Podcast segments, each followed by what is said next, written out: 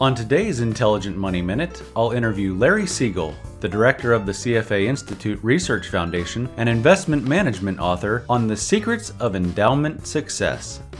Welcome to Intelligent Money Minute, a mercifully short podcast that may save you time and money. Your host, Hans Blake, is a CFA charter holder and CPA who has spent his entire career helping people minimize financial stress to maximize their lives. After managing $350 million and working with high net worth individuals around the world, he founded Intelligent Investing. Time is money, so invest in every minute. Here is your host, Hans Blake.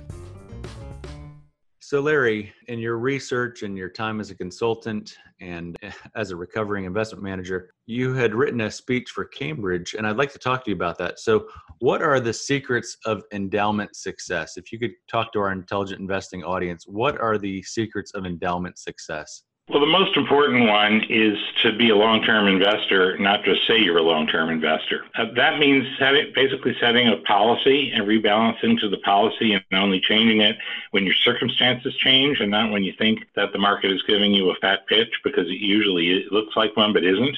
In other words, if you believe that your liabilities are going to be best paid with a 60 40 portfolio, don't let it to go to 90 10 after a huge bull market or to 30 70 after a huge bear market. Just stay with the policy. The second most important thing, I believe, is not to chase performance. And those two are related. If growth stocks have been beating value stocks just mercilessly for a long time, that may lead some people to think that value is an outdated strategy and they should only invest in growth. Well, that's wrong. Value now has become so cheap that it is probably a better buy than growth. And it's going to do the opposite of chasing performance if you're going to be an active manager at all and chase underperformance. Uh, the third thing is keep your costs low. Uh, index funds are, and ETFs are a good way to do that. Another is to not trade because trading is, is very expensive people don't realize that the cost of trading can take you know 50 or 100 uh, basis points off their annual performance if they do it a lot even more if they're trading between expensive strategies. So that, those are the first three. Oh, the fourth one. Don't do what everybody else is doing just because they're doing it. Think for yourself. Great. Those are good secrets of endowment success. So to, to recap be a long-term investor. Don't just say it. Don't chase performance. Keep your costs low and don't follow the herd if you will that's right.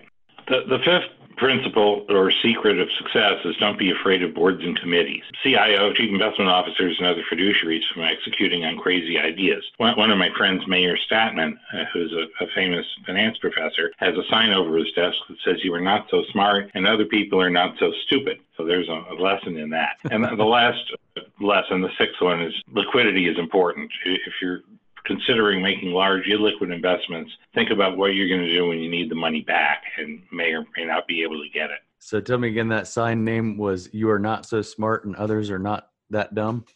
Okay, the, the exact quote is You are not so smart, and other people are not so stupid. And the person who has that sign is Professor Meir, M E I R, Statman, S T A T M A N, at the University of Santa Clara in California. I love it. I'm going to see if I can get that for a, a gift for myself.